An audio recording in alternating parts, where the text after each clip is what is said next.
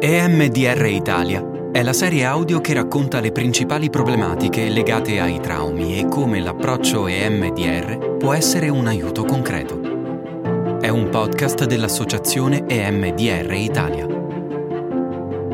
L'attacco di panico è qualcosa che tante persone hanno sperimentato nella vita. La pandemia da Covid-19 ha esacerbato questo fenomeno e il tema degli attacchi di panico e del disturbo di panico diventa sempre più rilevante. Insieme alla dottoressa Laura Donofrio, psicologa e psicoterapeuta EMDR, proviamo a dare una prima definizione di attacco di panico.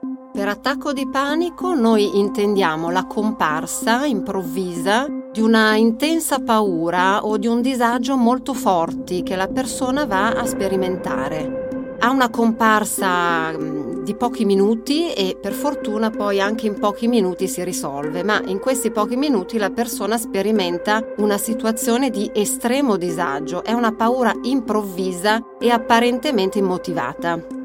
Gli attacchi di panico possono essere inattesi, nel senso inaspettati, nel senso che la persona senza una particolare causa non sta, mm, non sta facendo nulla di particolarmente ansiogeno, diciamo così, sperimenta appunto questo disturbo molto, molto forte. Non c'è quindi una causa scatenante, apparentemente. In altre situazioni invece gli attacchi di panico possono essere attesi, magari a volte capita quando la persona ha già avuto degli attacchi di panico in alcune situazioni e quindi ha già degli stimoli ansiogeni. Se io ad esempio sono in coda al supermercato e l'ultima volta mi è accaduto un attacco di panico proprio lì, comincerò a sentire nascere dell'ansia dentro di me e magari arriva anche nuovamente un, un attacco di panico. Più attacchi di panico sperimentati da una persona vanno a configurare il disturbo di panico e quindi possiamo avere una vera e propria diagnosi di disturbo di panico. Non è quindi il caso di allarmarsi al primo attacco di panico, ma quando questi episodi diventano frequenti, è bene riconoscerne i sintomi per prevedere l'insorgere di un vero e proprio disturbo di panico.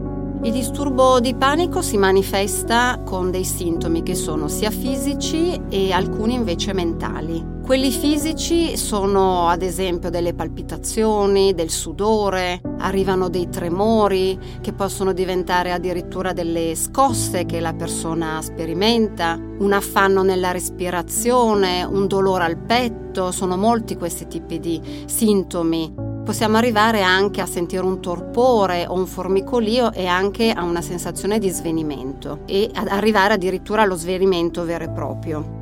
Per quanto riguarda invece i sintomi più mentali, non è raro che la persona abbia un senso, sperimenti un senso di irrealtà, nel senso che si sente un po' distaccata da sé. Magari queste persone possono dire era come se non accadesse a me, stava succedendo a qualcun altro, non a me. Oppure si va a sperimentare un senso totale di perdita di controllo, il nostro corpo si sta attivando tantissimo, quindi la persona non, non sente più il controllo del corpo, della mente e subentra anche una paura molto forte di morire. La diagnostica relativa agli attacchi di panico ci dice che se abbiamo sperimentato almeno 4 di questi sintomi che io vi ho adesso elencato, possiamo dire che eh, avete sperimentato un attacco di panico. Come mai arriva però un attacco di panico? Internamente diciamo che la nostra amigdala, che è il centro della regolazione emotiva e che di solito funziona molto bene, in quel momento è come se attivasse una situazione di allarme anche senza una minaccia reale. Quindi la persona sente il corpo che si attiva con la palpitazione, con l'aumento della respirazione, come se dovesse reagire ad uno stimolo improvviso. Però questo stimolo effettivamente non c'è, è qualcosa che infatti va poi ricercato nelle cause dell'attivazione dell'attacco di panico. Poterlo riconoscere è il primo passo. Il secondo è sapere come comportarsi e quali conseguenze potrebbero insorgere. Se arriva un attacco di panico a noi, prima di tutto dovremmo saperlo un po' riconoscere. Se è la prima volta probabilmente ci spaventeremo molto di più.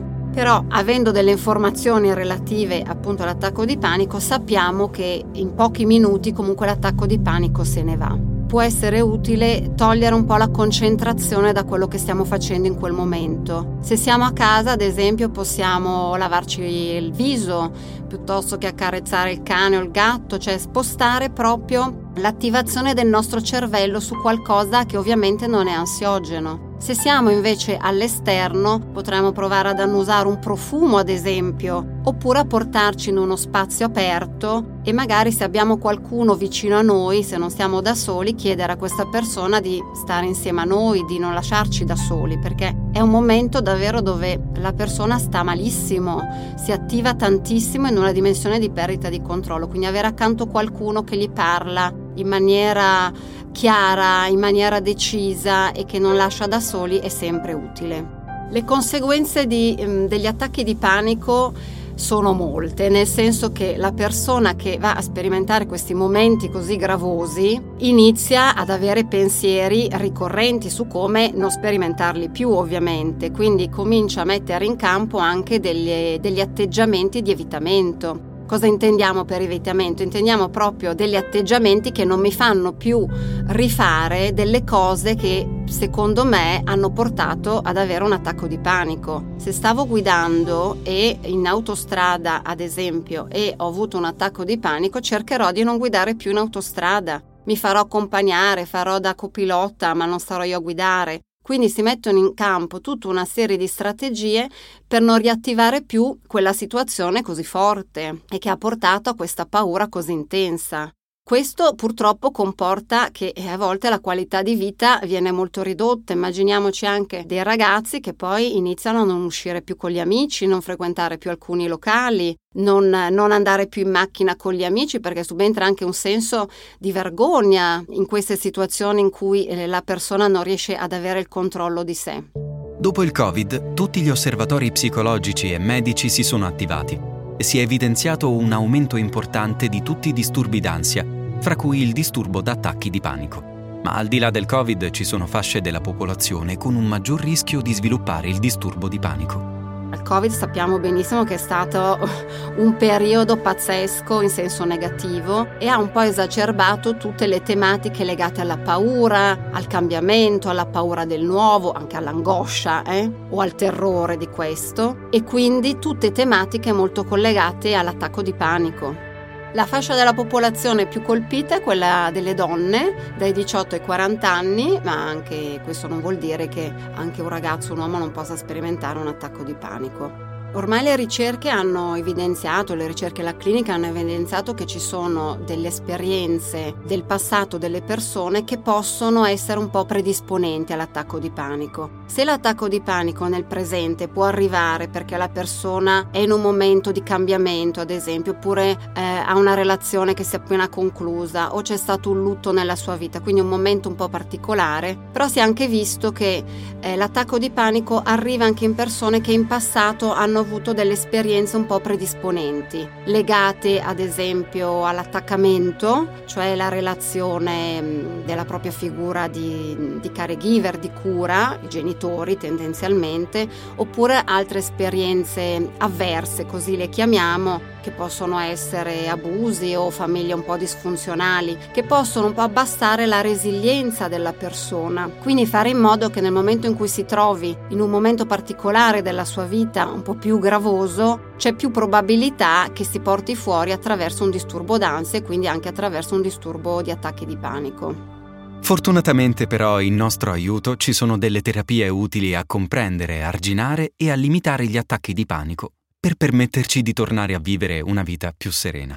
Le terapie utili per l'attacco di panico sono sicuramente quelle legate a una psicoterapia, perché l'attacco di panico è un disturbo legato all'emotività, alla regolazione emotiva. Prima di tutto bisogna comunque escludere sempre delle cause organiche perché alcuni sintomi dell'attacco di panico possono essere gli stessi di patologie mediche. Quindi è sempre utile prima fare questo tipo di distinzione. Diciamo che tutti gli indirizzi delle psicoterapie eh, sono utili per l'attacco di panico. Eh, le ricerche hanno evidenziato sicuramente la terapia cognitivo-comportamentale come una delle più valide e la terapia MDR come una, una terapia evidence-based, cioè basata proprio sulle esperienze cliniche, come essere appunto terapie molto funzionali per la risoluzione dell'attacco di panico. La terapia basata sull'MDR è una terapia ormai riconosciuta molto funzionale per il disturbo da panico, perché è una terapia che se da una parte va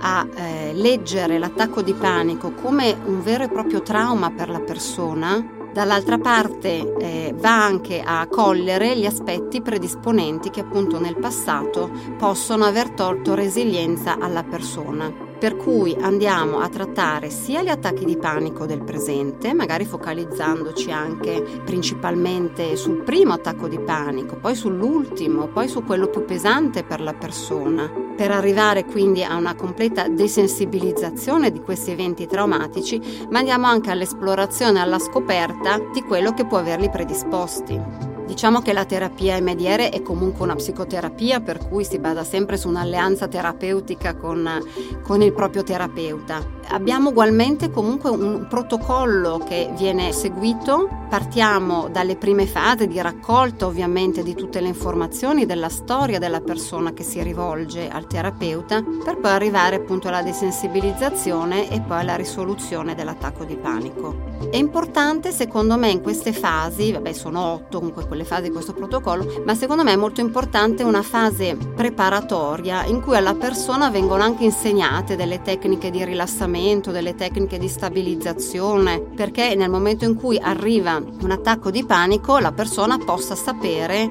che cosa mettere in atto anche subito.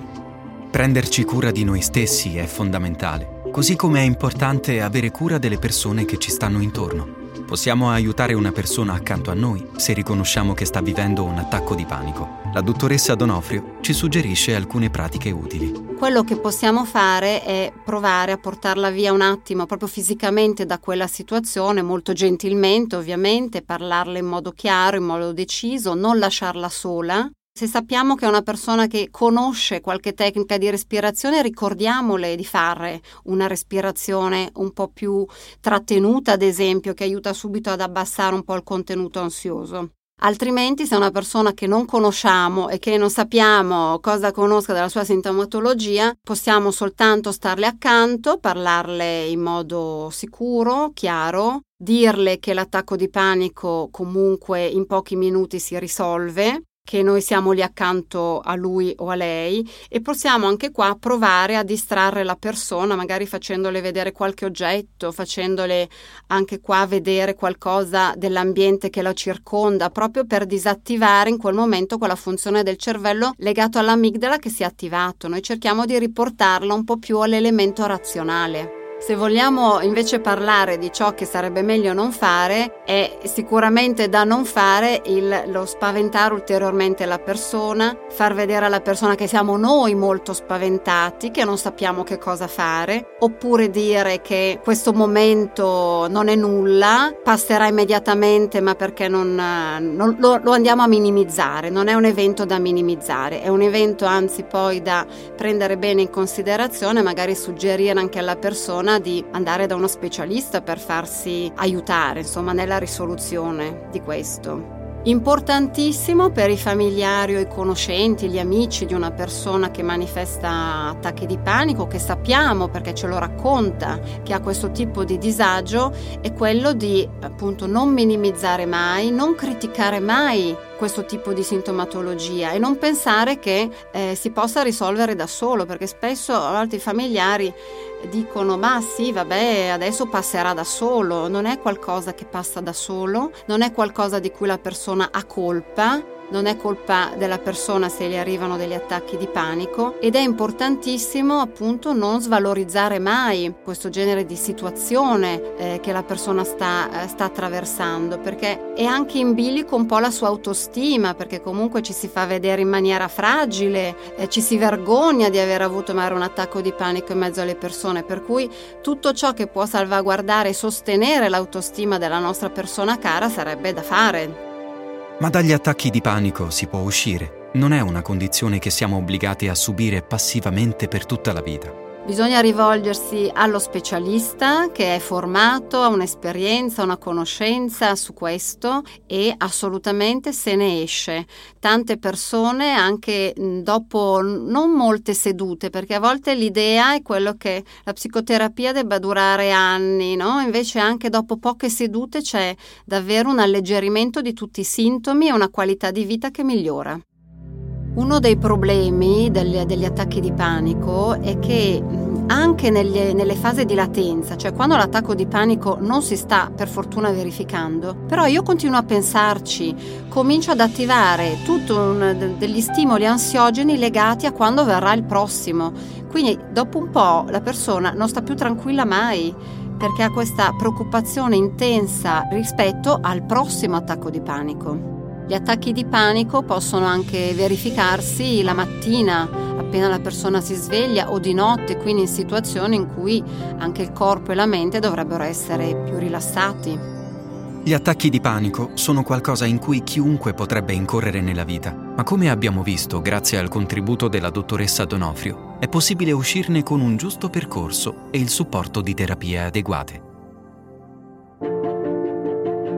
L'associazione EMDR Italia si pone come obiettivo proprio quello di aiutare le persone che vivono momenti traumatici grazie al metodo EMDR. Per ogni tipo di chiarimento o approfondimento potete visitare il sito emdr.it. È un podcast dell'associazione EMDR Italia. Registrazione, montaggio e sonorizzazione di Rossella Pivanti.